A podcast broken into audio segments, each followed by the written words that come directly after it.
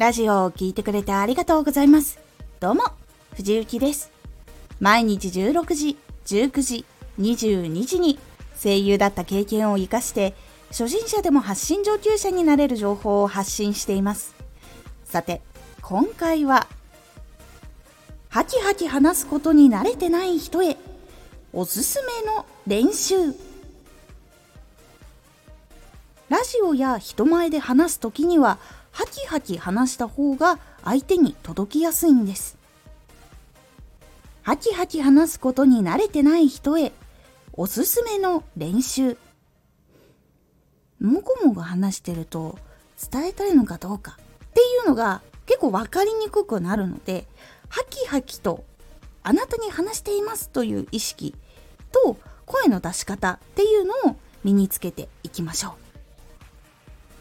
まずは誰かに声を届ける時の意識というのは以前ご紹介した話す時には人に聞いてもらう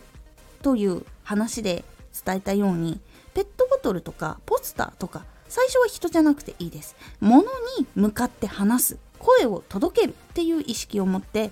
発すると結構声って出るんです。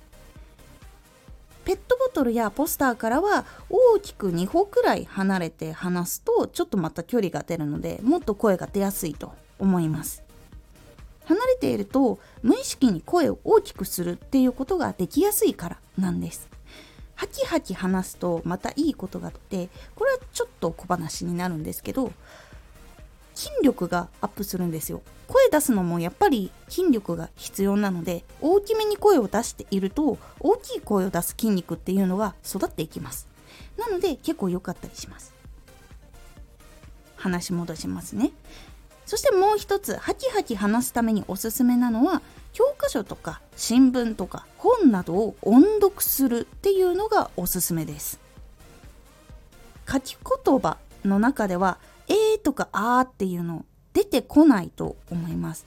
会話の文章の一文としてたまにあったりとかはするんですけど基本的にそういう会話文でないものっていうのは「えー」とか「あー」っていうのは出てきにくいというのがあります。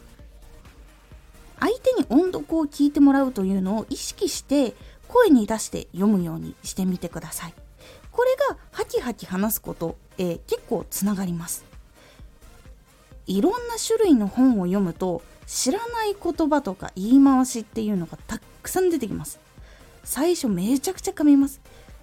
ですがそこから勉強してっていろんなジャンルの言葉に対応しやすくなっていくので自分が書いた原稿とかだったら噛みにくくなっていきます。そしていろんな言葉に対応すると言葉もある程度入ってくるので自分の原稿記憶もしやすくなります。全く言ったことがない言葉よりも1回でも言ったことがある言葉の方がとっさの時でも結構対応はできるようになりますのでこれおすすめです。本教科書新聞どれかを音読する。で自分があんまり読まないタイプの本とかっていうのも音読してみるっていうのもおすすめです。これもちゃんとペットボトルとかポスターとかに向かってちゃんと方向を決めて音読するようにしてください。この2つを意識して練習するとハキハキと言葉をしゃべるっていうことがしやすくなるのでいつものラジオ収録にもどんどん生きてきて聞きやすいラジオになっていきます。気になった方は試してみるようにしてみてください。今回のおすすめラジオ。テーマに関係あるエピソード帳を作っておこう。テーマ決めていると思います。そのテーマに関係のあるエピソードに出会ったらそれをメモしておく習慣を作ってみてください。そうすると結構いろんなところに引き出しができていくのでおすすめですというお話をしております。